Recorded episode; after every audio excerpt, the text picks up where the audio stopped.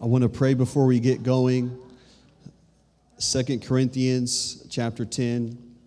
He says, For though we walk in the flesh, we do not war according to the flesh, for the weapons of our warfare are not carnal, but mighty in God for pulling down strongholds, casting down arguments and every high thing that exalts itself against the knowledge of God, and bringing every thought into captivity to the obedience of Christ.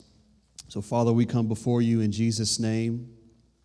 And Lord, we walk according to the flesh, but we do not war in the flesh. And Lord, I just pray that you would release to us the weapons of our warfare, that we would step into the weapons you have given us through the power of the cross, through the blood of Jesus. Father, I pray that you would prepare us for warfare, that you would prepare us for what is going to come. But God, I thank you that you have not left us ill equipped. You, you have not left us to fight on our own and for our own. But God, you have empowered us by the Holy Spirit. God, you've given us weapons to fight and to wage war.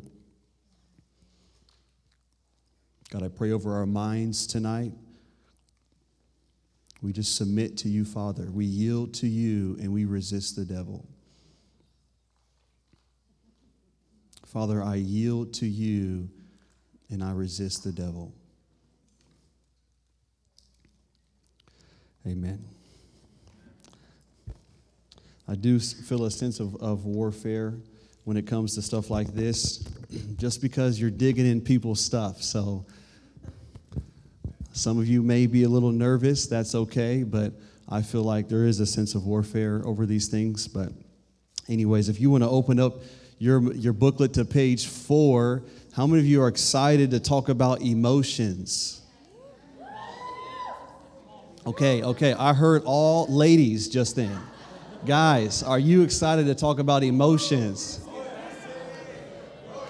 All right.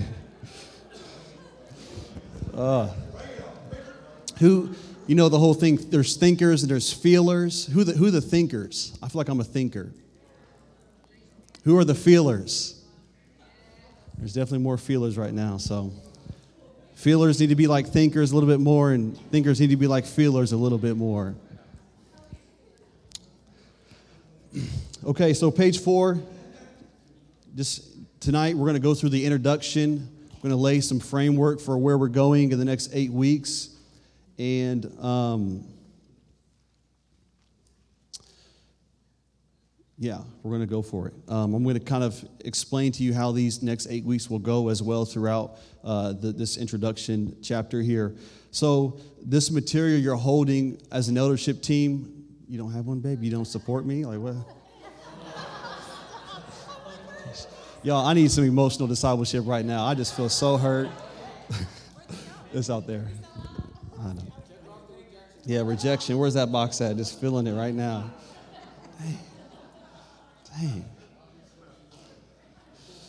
But as an eldership team, um, there's some strategy to this, okay? You're not holding this just because we had to hurry up real quick and, and put something together and just put it in your hands.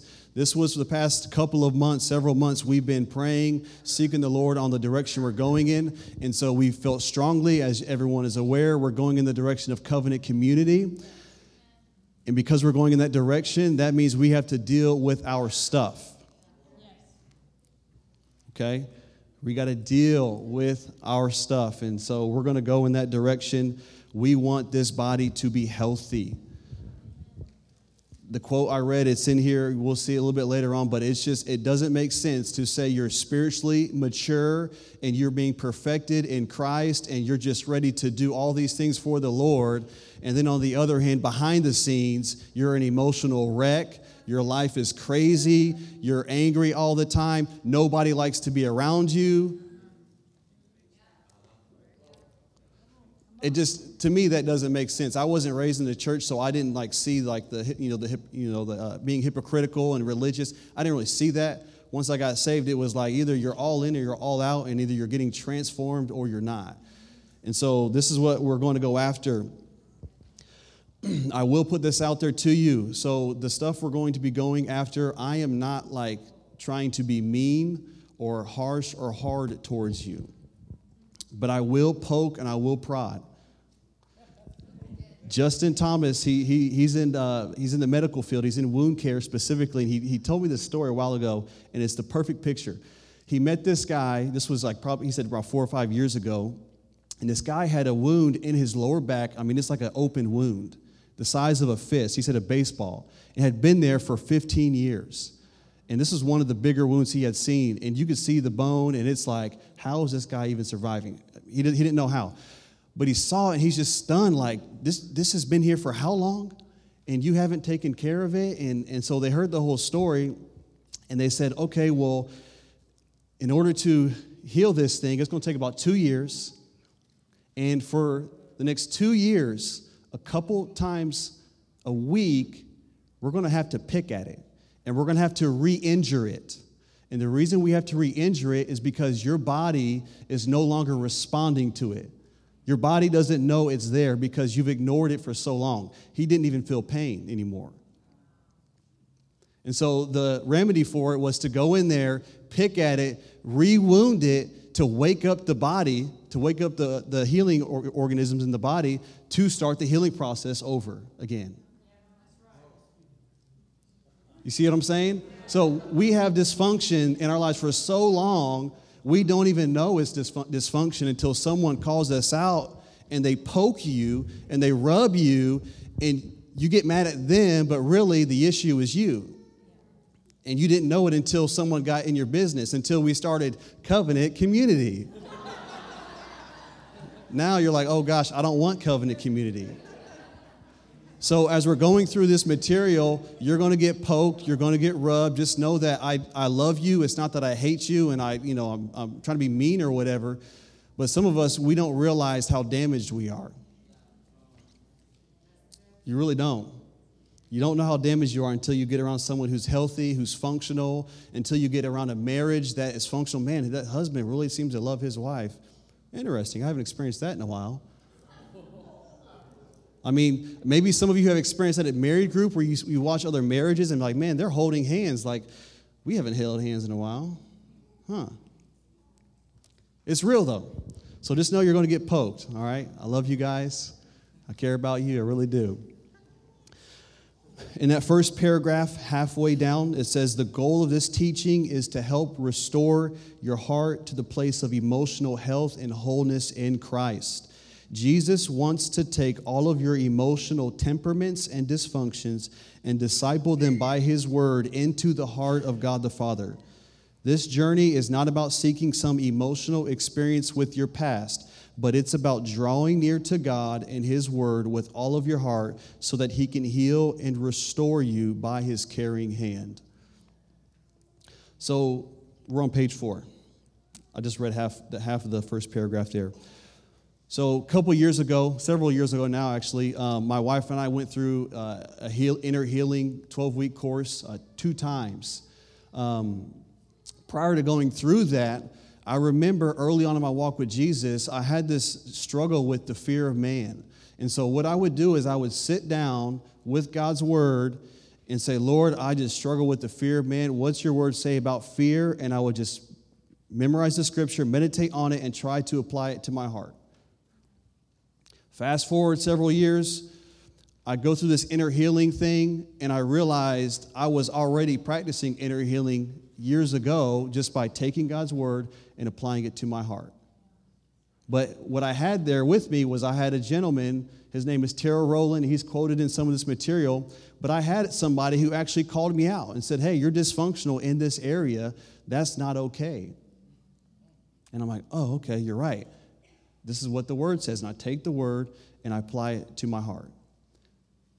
And so this process is not about trying to dig up every little thing that has happened to you in the X amount of years of your life. And, you know, I was in my mother's womb and she didn't want me. And like, you, you just go through all these little pictures, and it's not really about that. The Lord may show you some things that reveal why you, why you are the way you are, and that's okay. Definitely, you know, if He's speaking to you about that, receive that. But it's extremely important to go back to the Word of God and what does the Word say about you? And what does the Word say about God? So if you look at that verse, Proverbs 4, we know the verse about guarding your heart with all diligence, for it's the wellspring of life. But let's look at the context of it. A couple verses before that. My son, give attention to my words. Incline your ear to my sayings. Do not let them depart from your eyes. Keep them in the midst of your heart. For they are life to those who find them and health to all their flesh. Keep your heart with all diligence, from out of it spring the issues of life. So, how do you keep your heart with all diligence? With this. This is how you keep your heart with all diligence. If you think God is not into emotions and he just, you know, he don't have any, he just gave them all to you, he has emotions and he has the word. Okay, so th- once again, this is not about some emotional, like go back to childhood thing, although that may happen and that's fine. That's not, where, that's not what we're focusing on. We're focusing on God's word. His word brings healing, His word brings life. Let's look at this next quote. I love quotes, so we're going to read quotes together. I, some of these quotes have, have changed me. Dan Allender. He said this ignoring our emotions is turning our back on reality. Listening to our emotions ushers us into reality. And reality is where we meet God. Emotions are the language of the soul, they are the cry that give the heart a voice. However, we often turn a deaf ear through emotional denial, distortion, or disengagement. We strain out anything disturbing in order to gain tenuous or a slight control of our inner world. We are frightened and ashamed of what leaks into our consciousness. In neglecting our intense emotions, we are false to ourselves and lose a wonderful opportunity to know God. We forget that change comes through brutal honesty and vulnerability before God. Denial, distortion, disengagement, ignoring, neglecting. That's what we tend to do most of the time. As we deny our emotions, we just, you know, brother, crucify it to the cross, or, you know, some we use spiritual language just to kind of, you know, put a band-aid on it. But really, emotions are an indicator of what's going on behind the scenes. And we're going to get deeper into that stuff in the coming chapters, but think about it. Your emotions are alerting you something is going on behind the scenes, something's not okay.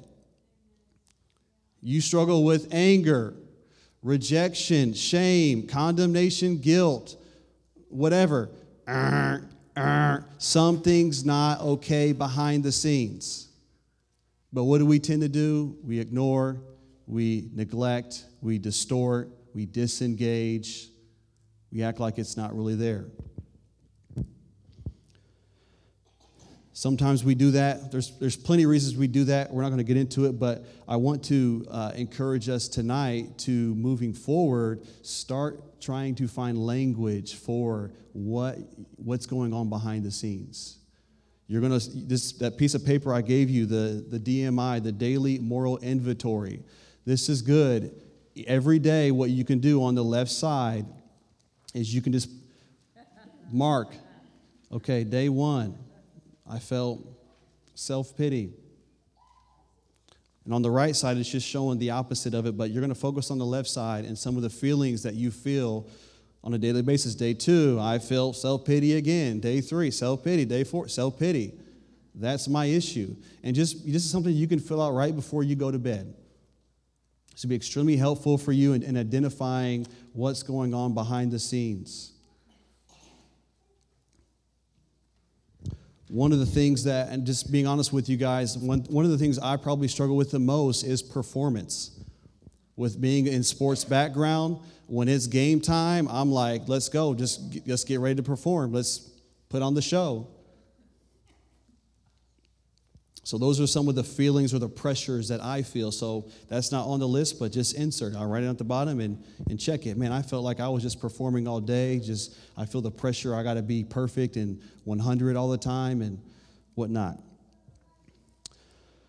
So, the double edged sword, I mentioned this uh, co- on this past Sunday, and I've said it already, but as we're going after covenant community, people are going to rub us wrong, people are going to offend us. But here's the thing this is the beauty of God's plan. The very same place where you might get hurt and offended is the very same place you're going to get healed and restored. And, and this is where the rubber hits the road. This is where you get healed or you're just going to get lost. You're like, yes, I'm here for this, I'm committed, or see you later, I'll go to a different church, I'm not ready for this. And all we do is we take our dysfunction to the next church. And then they offend us, and, oh, I don't like this church here, let's go over here. It was never created to be that way. We're supposed to be joined and fitted together.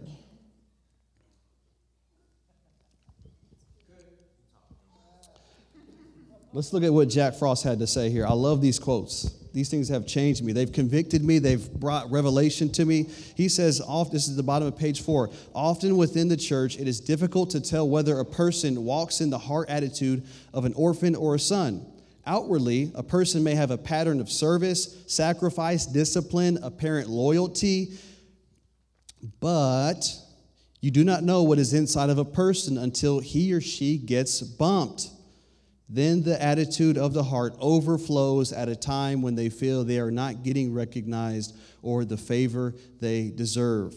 Look at page five. Look at Peter. Brother Peter, his quote Many are supposedly spiritually mature but remain infants, children, or teenagers emotionally. They demonstrate little ability to process anger, sadness, or hurt. They whine, complain, distance themselves, blame, and use sarcasm like little children when they don't get their way. Highly defensive to criticism or differences of opinion, they expect to be taken care of and often treat people as objects to meet their needs.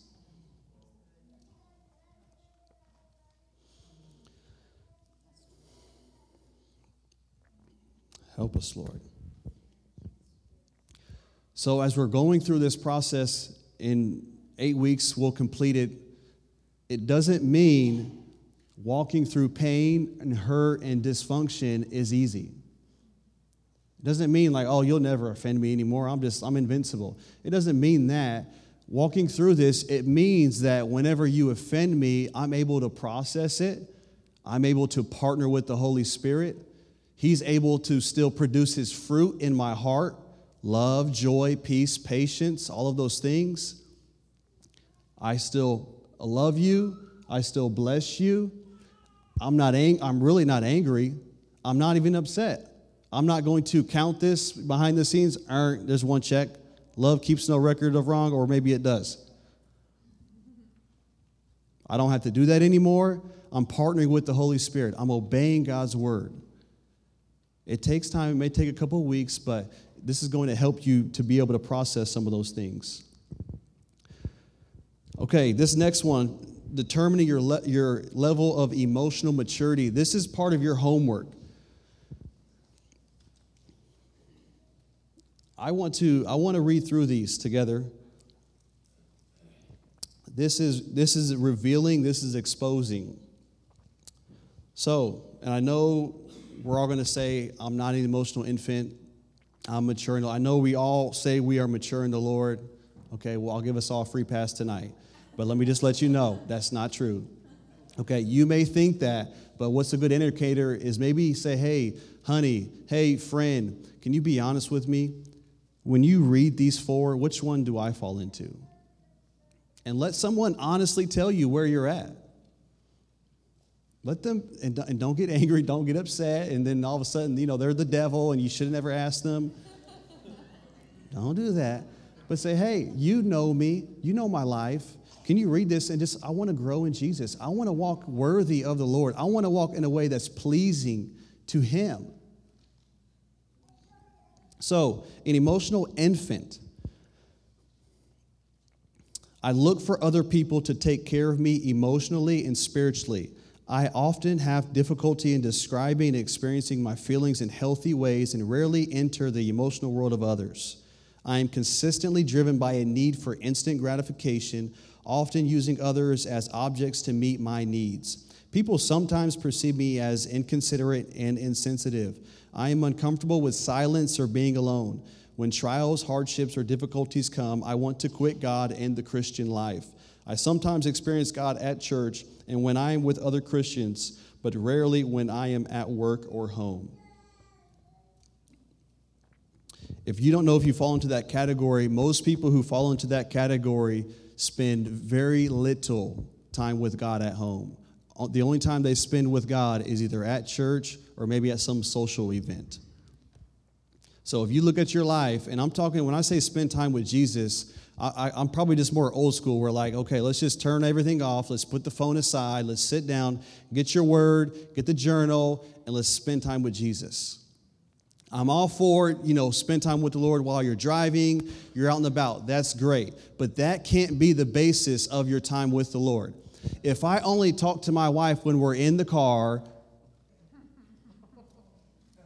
that's the only time I pray. I'm in, I'm in the car. So, babe, I'll just talk to you when I'm in the car with you. That's it. Other than that, I don't really talk to her. You, is that okay with the Lord? If that's the only time we talk with Him is in the car? It wouldn't work with our spouse or our friends, but we do that to the Lord. So I'm talking about time with Jesus. I feel like if we could just do that, it'll, it'll cure all kinds of problems. If we just had real time with the Lord, because here's the thing, He would actually tell you some truth. He would actually bring healing to you. He wants to do that. He really does. Come to me, all who are weary and burdened, I will give you rest.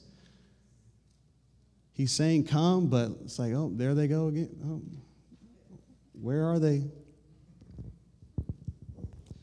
Okay, emotional child. When life is going my way, I'm content. However, as soon as disappointment or stress enters the picture, I quickly unravel inside. I often take things personally, interpreting disagreements or criticism as personal offense. When I don't get my way, I often complain, throw an emotional, emotional tantrum, withdraw, manipulate, drag my feet, become sarcastic, or take revenge. I often end up living off the spirituality of other people because I'm so overloaded and distracted. Uh oh, revival culture. My prayer life is primarily talking to God, telling Him what to do and how to fix my problems. Prayer is a duty, not a delight. Someone like this, emotional child, you spend more time with people than the Lord. You spend more time with spiritual fathers and mothers and brothers and sisters in Christ, which is great. That's, that's not bad. But you spend more time with them than you do with the Lord. So, what's scary about that is there's deception. I'm okay with God because my Christian brothers and sisters who know God are okay with me. But I don't ever know, I don't know him.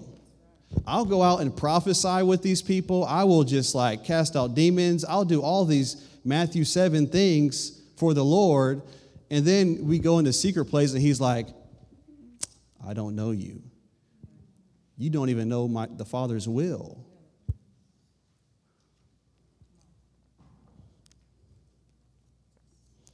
Emotional adolescent.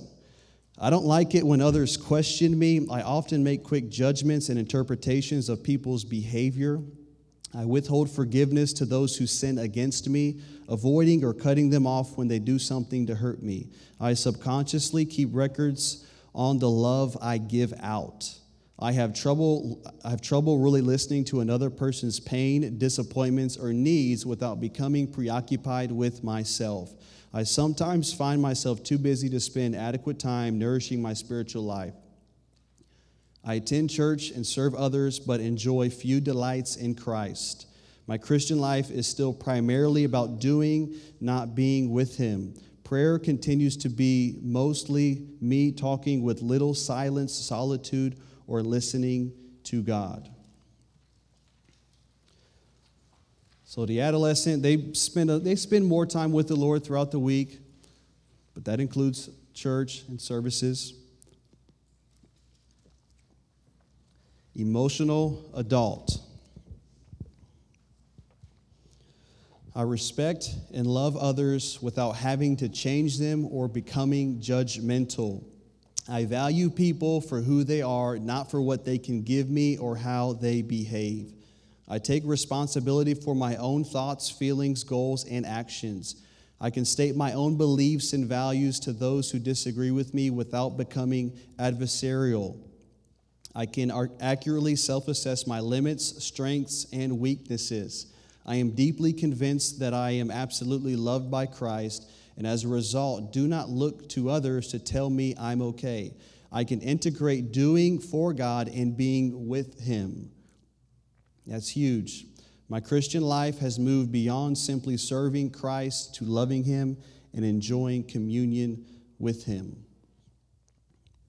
So, this is where we want to go. We want emotional adults. This is our prayer as a, as a leadership team. We want maturity. This is our prayer for our own lives that we would be emotional adults. There's times where someone says something to us, to me, I'm not invincible. Stuff you say can hurt me, can damage me, but I'm committing my life to the Lord that I want to be a mature adult in Christ. okay, those two next uh, sections here, we're going to skip those. We'll come back to those later.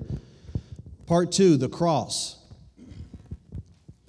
So, how many of you have been through an inner healing, emotional healing program before? Okay. And so, this is the first time we are going through something like this as a church. And there's a lot of goofy stuff out there when it comes to inner healing. Uh, it's just, we all know, it just is kind of crazy. But here's what really has stirred me, and Barry and Dave, we talked about this, is when you look in the Word, when you look in New Testament Christianity, what does the Word say about inner healing? And how come the Word in the New Testament doesn't talk about, doesn't even have the phrase inner healing or emotional healing? I mean, if this is so important, if this is so huge in our culture and we need emotional healing and inner healing, how come in the Word of God it doesn't say, hey, when you are struggling with something, just go to your brother and have them do inner healing on you? Or when Paul would go into a city, like, man, okay, you just slept with your father's wife, highly dysfunctional, go see the inner healing team.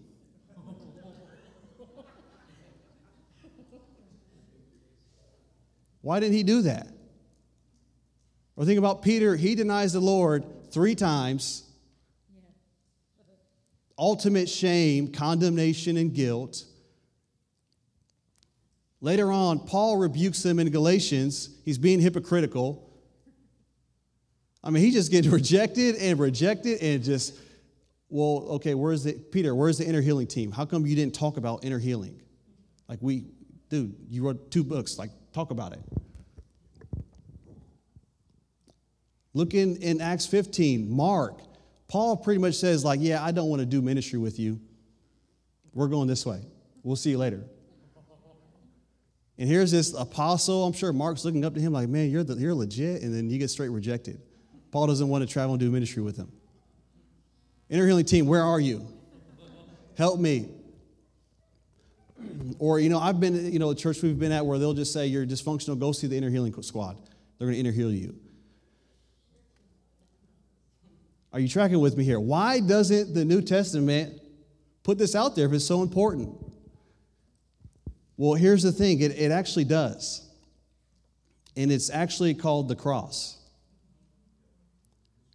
It's old school, it's not pretty, it's not maybe a whole lot of fun, but if you look at the cross, you'll realize, oh, maybe there is freedom at the cross. I mean, like Paul would go into a city, plant a church, and then leave them. And they got to, well, if you guys start having dysfunctions, go see inner healing people. No, that's why he preached the cross. But that's probably why, too, we have so much dysfunction, is because there's not really preaching of the cross. There's no more deny yourself, pick up your cross and follow Jesus. It's more just like, hey, man, you're great, man. Like, you're awesome. That's all we tell people. Man, you're just great, man. You're awesome. God's best life for you is, is right around the corner. And like that's that's encouraging, but once again, behind the scenes, it is a hot mess. it is a hot mess behind the scenes. But don't worry, your best life is just right around the corner. It's just, it's just, come on, just one more season and you'll be there.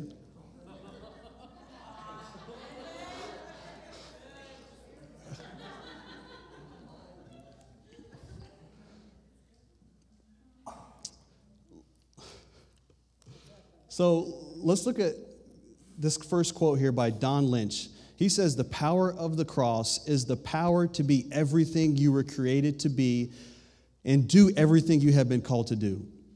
The power of the cross is spiritual power and only comes to you when you make a surrender decision. Everyone say surrender. So, are you willing to surrender what has happened to you and what people have done to you? Okay, I feel like we didn't like that. Let's, I was looking over there. Let's look over here. Are you willing to surrender what has happened to you and what people have done to you? Hey, okay, okay, okay, okay. Are you ready and willing to surrender what has happened to you and what people have done to you? Okay. We're good. But when you make a surrender decision to abandon yourself to its power, if you trust any other source or rely upon any other power, you remain in bondage in that area of your life because no other source has power to set you free. This is so good. Whenever you fully trust any area of your life to the cross, you release spiritual power greater than what hell has done to you, what you have done to yourself, and what others have done to you. It's, it, it, it's really easy. It, Right there, it's really that simple. But what makes it challenging is that I know it's, you know, we're laughing or joking now. We say we're going to surrender, but it goes back to that every single time. We are not willing to surrender to the Lord. I had a, the guy who came here today, he was the pest control guy, Anthony. He's been coming for months, and he's like, Brother, I gave my life to the Lord a week, a month ago. And I'm like, Tell me what happened. He's like, I finally surrendered. Oh, what a grand idea. He's like, I've been going to church or whatever, but then really, like, I finally, like, surrendered. And you can look like this guy's, like, sharing the word with me and all this stuff, and I'm like, praise the Lord. Look at this next quote. This is, this is awesome. So if you think the cross and emotions don't go together, here it is. The cross includes deliverance from emotional slavery. Like we just think the cross delivers us from alcohol, drugs, you know, pornography, you know, cursing, bad stuff. But it doesn't do anything with your emotions, right? Like you just have to like get over it and, you know, keep fighting. No, the cross brings deliverance from emotional slavery. Next quote, the gospel is meant to go as far as the curse is found. I love that. The gospel is meant to go as far as the curse is found. So, if you were to go back in the first century with what you know about all this inner healing stuff and say, hey, Paul, okay, hey, apostles, let's talk about inner healing. Can you, can you show me scriptures? Let's talk about it. Inner healing. Show me. They'll say, okay, great. Let's go to the next page, page eight. Here's what they would say Ephesians 4, verse 22. This is, this is the language that you find in New Testament scripture about this whole emotional inner healing process that you put off. What do you put off? Your former conduct. So before you got saved, you were highly dysfunctional, you were angry, you were doing all this negative stuff. Well, now that you're saved, the power of the cross actually releases power to overcome that stuff. Next verse, Ephesians 4:25. Put away lying. Let all bitterness, wrath, anger, loud quarreling, evil speaking be put away. Therefore, put to death what? Sexual morality, evil passion, covetousness, Number five, but now you yourselves are to put off all these things. Galatians 2:20 I have been crucified. The next one, those who are Christ have crucified the flesh. But if by the Spirit you put to death what? The deeds of the body. The next one, therefore, let us cast off the works of darkness. 1 Corinthians 6, you were washed, you were sanctified, you were justified in the name of the Lord Jesus and by the Spirit of our God. 2 Corinthians 7, Beloved, let us cleanse ourselves from all filthiness of the flesh and spirit, perfecting holiness in the fear of God. Hebrews our bodies were washed with pure water. Let us lay aside every weight and the sin which so easily ensnares us. Brother Peter, therefore, laying aside. That's what the disciples would tell us to do about all our dysfunction. They would say, they would preach the message of the gospel. They'll say, here's the cross, the power of forgiveness and transformation. Okay, brother, it's touched you, right? You, are a Christian, right? You've submit, surrendered to this, right? Okay, put it off. Lay it aside. Crucify it. Okay, it didn't work. Okay, well, here's the gospel message. Here's the cross. Here's the power. You surrendered, right? Okay, put it off. Lay it aside.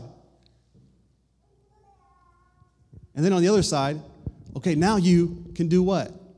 The next section there. You put on Christ. You get filled. You get renewed. Colossians, put on the new man. Therefore, as the elect of God, holy and beloved, put on tender mercies, kindness, humility, meekness, long suffering but above all these things, put on love. Galatians, for as many of you as were baptized into Christ have put on Christ. Romans, put on the Lord. Ephesians, put on the breastplate of righteousness. Ephesians 4 Be renewed in the spirit of your mind, and that you put on what? The new man, which was created according to God in true righteousness and holiness. Romans 12 Renew your mind. Titus, the renewing of the Holy Spirit. Ephesians 5:18 be filled with the Spirit.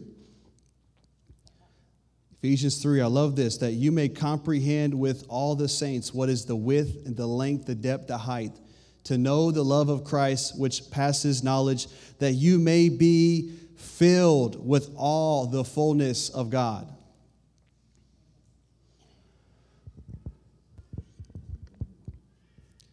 I think if we just get a revelation of this right here, if we just meditate and just think about this and like, Lord, I've been struggling with this for years let me just look at the cross.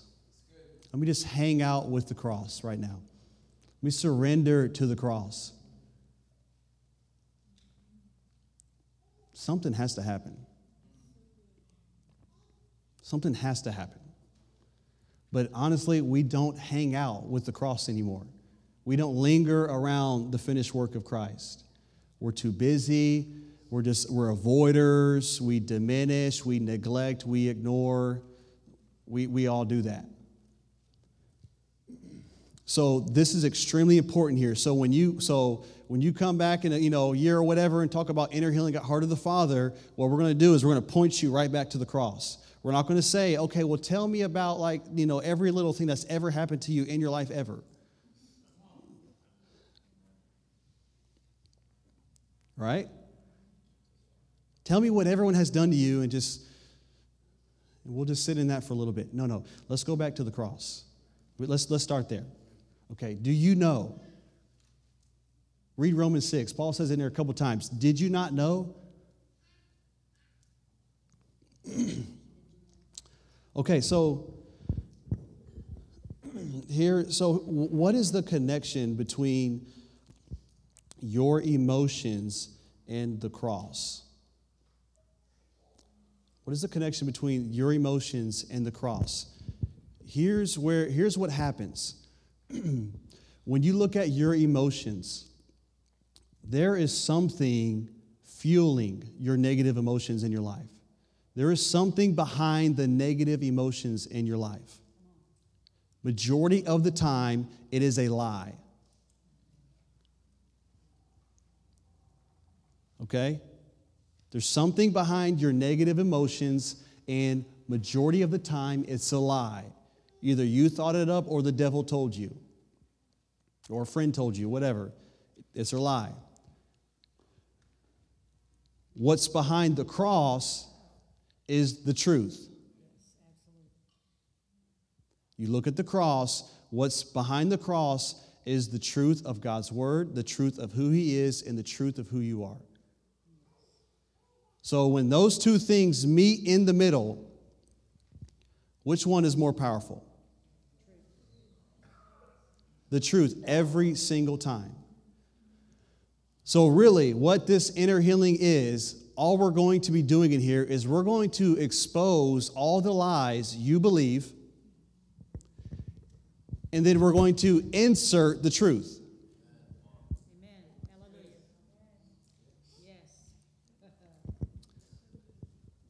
I struggle with rejection. I've always been rejected. I feel it all the time. No one likes me, no one loves me. I'm unacceptable. Okay, good. What's over here is the cross. You have been accepted in the beloved. Behold, what manner of love the Father has bestowed on you.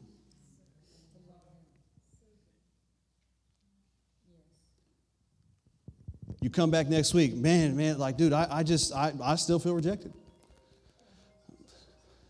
I'm distracted. People calling me. What the heck? I, I still feel rejected. I just can't get over it. Okay, well, did you spend time with Jesus this week? Uh, yeah, a little bit. Yeah, yeah. But I still feel rejected. Okay, well, let's go back over here. Okay, so what's the word say again? You are accepted. You have been washed. You have been cleansed. The love of the Father is towards you. There's peace between you and God. He's not rejecting you anymore. He's not hostile towards you anymore. And then we come back over here, man, it's, it's been like six months, and like, man, I'm just still, ah, brother, help me.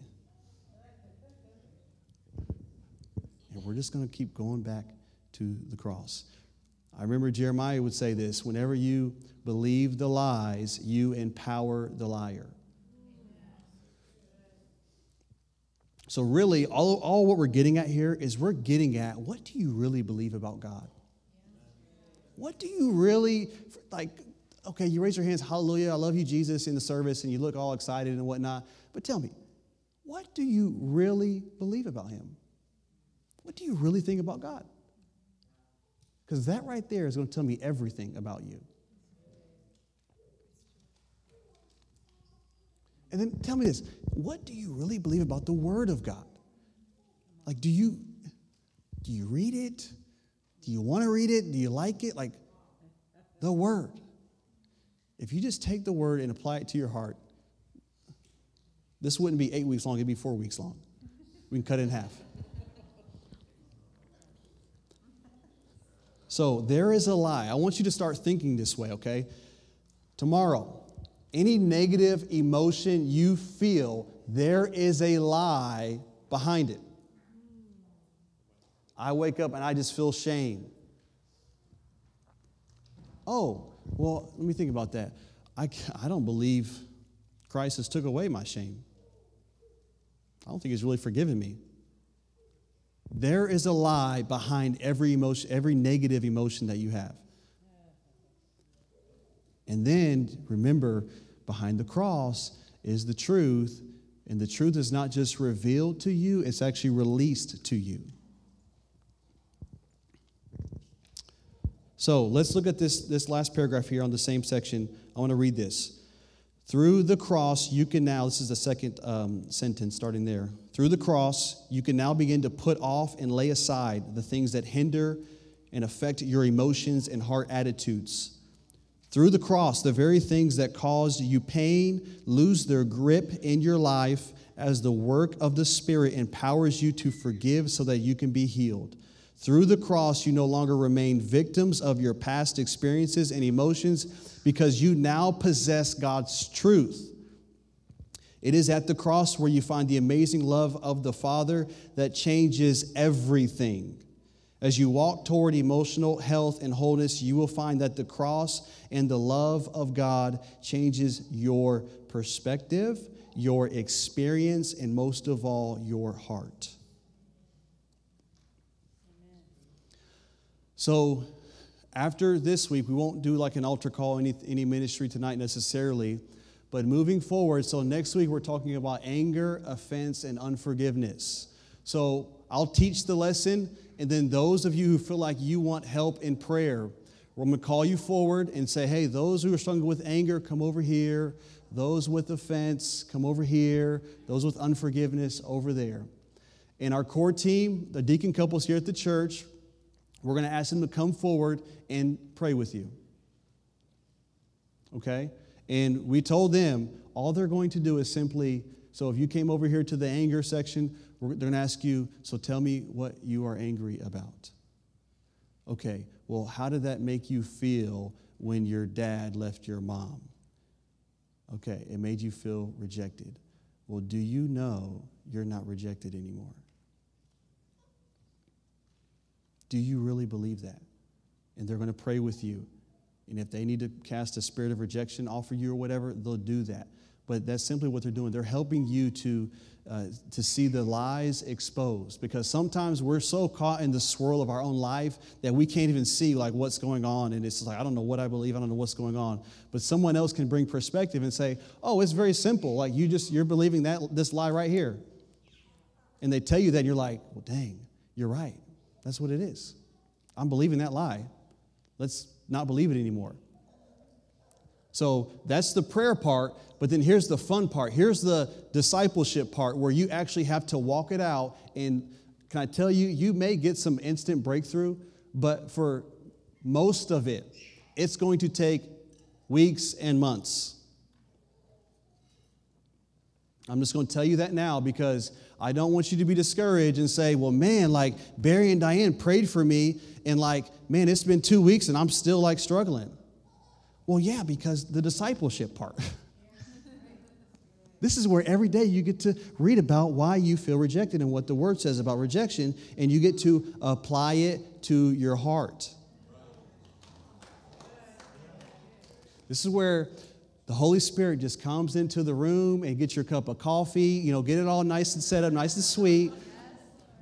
And He just comes and just starts speaking to you and ministering to you. I mean, because we'll do our best to like minister to you, but there's no one better than the Holy Spirit. If you sit down with Him, oh goodness. I mean, He will just lead you right to the cross, right to Jesus, right to the Father, and It'll be a lot better him doing that than me trying to figure out what's going on in your life. He's, he's really good at it. He's really good. He's been doing it for a long time.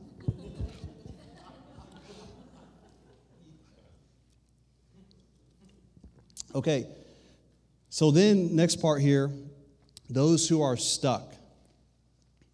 So you've been struggling, you just can't seem to get over this thing. You've been the cross, you've been in the Word, then that means there's most likely demonic oppression. There's an open door that maybe you don't realize, or there's an open door that you keep opening and closing. Okay? So that means something needs to be cast out of you. Or there's a stronghold. There's something that you have believed for so long that it's going to take some time to loosen it out of you. And there probably will be a, demon that needs to be cast out. I want to say this, and I hope, I hope you guys, like, we can all agree that if someone needs deliverance, guys, it's okay. Can we not be all like, like, not everyone watch and look? Can we not do that? we all do that. And for me, like, honestly, I feel bad for the person when that happens and everyone's looking. Because, like, if, would you want everybody to look at you? no. So just mind your business. Just, just, just look down and pray for the Lord. Just get him, Lord. But that's all right. If, if, the, if, if you need deliverance, let's just get free. Let's just go ahead and get it out the way. Just get it out the way. Okay, go back a couple pages. Go back to page six. All right, we're going to finish up with this. So, things to be aware of and avoid. Guys, this is huge. Oh, this is where like our the humanity. This is this is us at our core, and we need to to not do these things. We're going to talk about all these things anger, shame, like all this stuff. We're going to talk about it.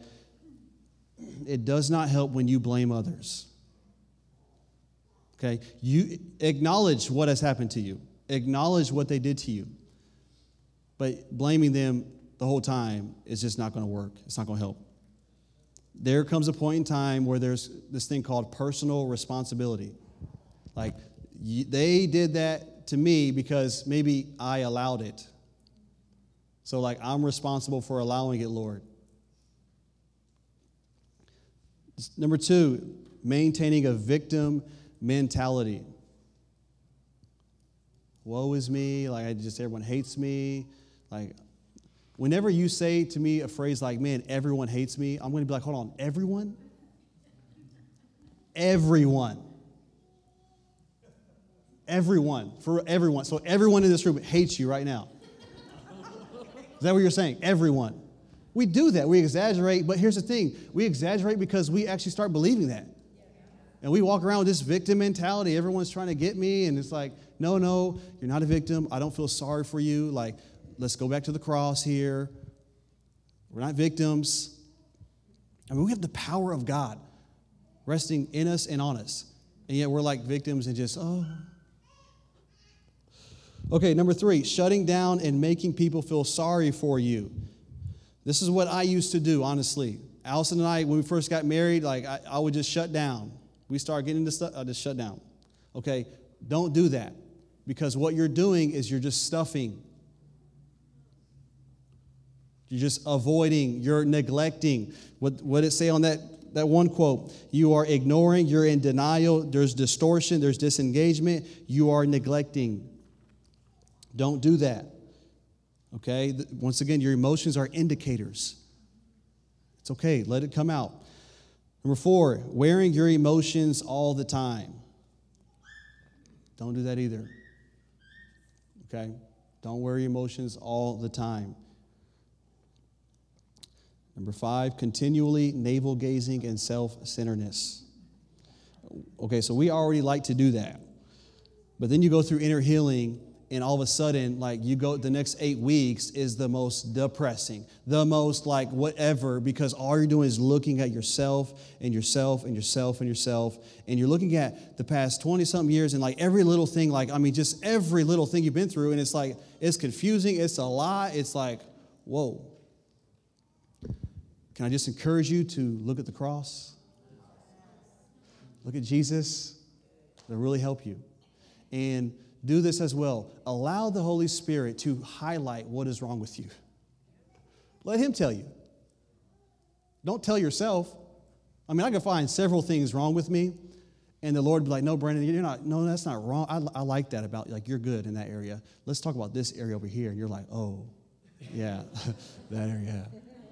But let Him reveal things to you. Don't make it up. Let Him reveal it to you. Um, number six, avoiding, ignoring, or stuffing things. Okay, you are here tonight because you are saying, I'm no longer avoiding, I'm no longer ignoring or stuffing. Number seven, okay, this is important too, being overly dependent on pastors and leaders. That's real. We're here to help, but we are not Jesus Christ. If if you have like prayed with me and you're like, man, man, Brandon's prayer didn't work for me or whatever, I'm like, yeah, you're right. My prayer didn't work. Like, what the? I'm not Jesus Christ.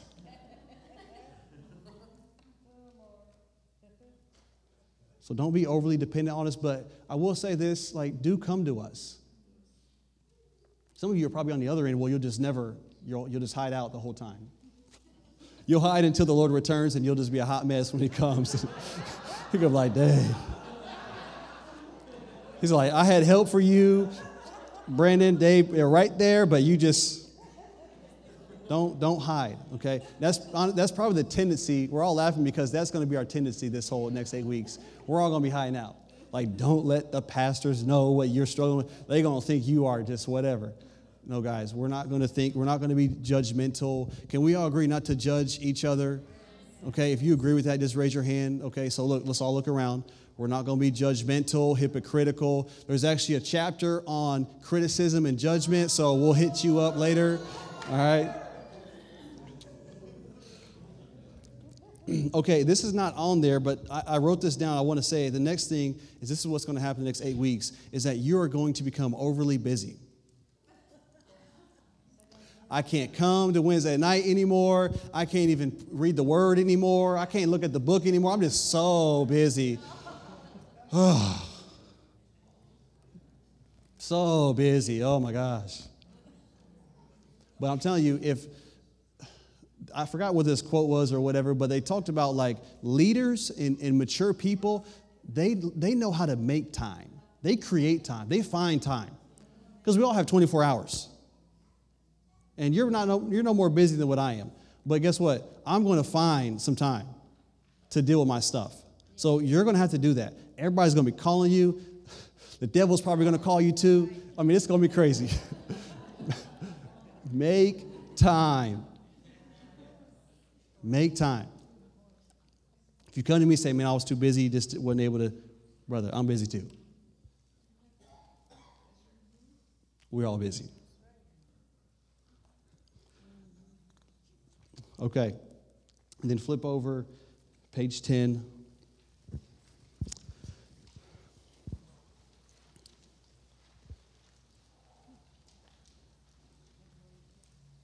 Or you know what? Oh, wait, wait. Sorry, sorry, sorry, sorry, sorry. Go back to page six. Go back. I knew I was forgetting something. You've gotten hints of this, but I need to say this two primary keys to healing and restoration. Number one, focus on your relationship with God. Focus on your relationship with God. This quote by Tozer is really powerful. What comes into our minds when we think about God is the most important thing about us. The most important fact about any man is not what he at a given time may say or do, but what he in his deep heart conceives God to be like. Were we able to extract from any man a complete answer to the question, what comes into your mind when you think about God? That might predict with certainty the spiritual future of that man. The man who comes to a right belief about God is relieved of 10,000 temporal problems. Spend time with Jesus. Spend time with the Lord. And once again, I'm not talking about driving on the way to work. I'm talking about like sit down. You can put music on to get the word and like spend time with Jesus. Some of you may need to shut the music off because you just start singing a song about him and you're not even singing to him. Okay? Spend time with Jesus. I might even say, if you keep coming to me and I'm to say, hey, have you spent time with the Lord? And you say no, okay, we'll meet later. Because I'm not your Lord. An hour with me, we'll, we'll, I don't know, we'll see how it goes. An hour with the Lord, I'm telling you, it's going to be way better. I mean, seriously, g- grab the, the most famous, popular Christian you know, like your idol Christian or whatever. Spend an hour with them. I'm sure it'd be great. But do we believe that spending an hour with Jesus is really, really transformational? Most of the time, to be honest, no. We'd rather spend time with someone who's really popular and famous and just like, I don't know, they can change your life, but then like we don't spend time with the Lord. Don't, don't do that. Spend time with Jesus. And number two, focus on obeying his word. Okay, obedience is crucial. Obedience is everything. Okay, what we tend to do is that we, what has happened to us and what people have done, we hold it way up here, and then, you know, unforgiveness way up here, and then Jesus talks about forgiveness, and it's like, that's not really important. Like, whatever, it's way down here. No, bring that way up here, obey his word, and bring all your stuff just down here. We tend to overly just hold stuff in our heart. And Jesus is saying, Man, I wish you would hold on to my word the way you hold on to that stuff. So, focus on your relationship with Him, focus on obedience.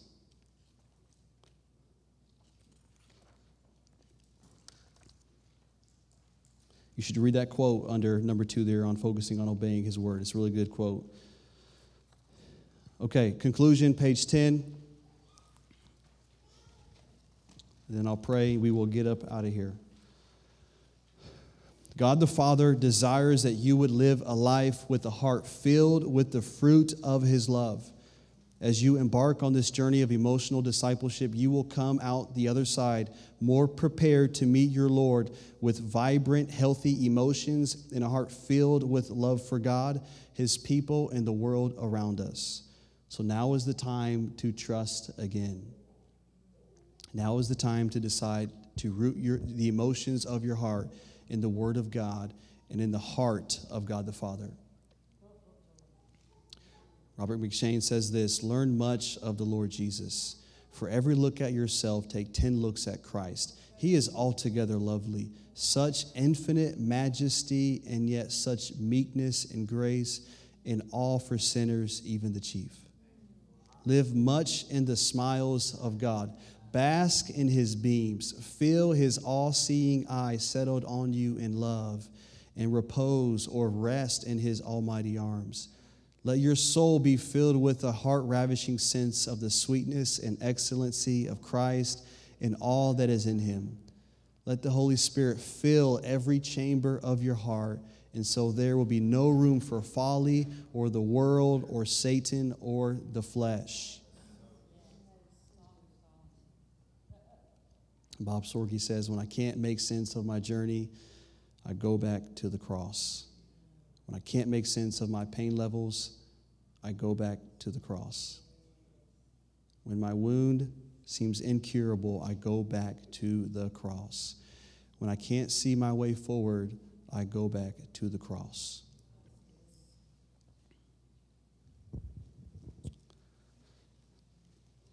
So, the next eight weeks, Jesus wants to reveal himself to you as the great and the good shepherd.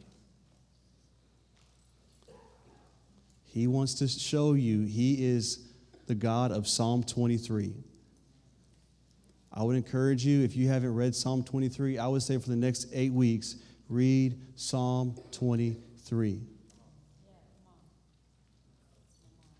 He restores our soul. He makes us lie down in green pastures. He leads us beside still waters. He even wants to make a table for you and for me.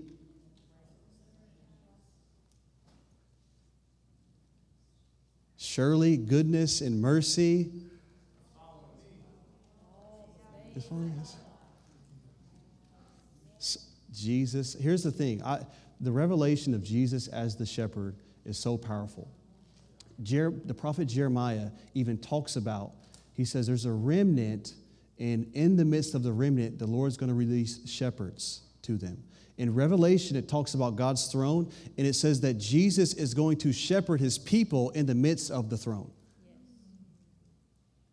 I don't even know what all that means. But here's the thing we need to know him as the good shepherd. He is the great shepherd.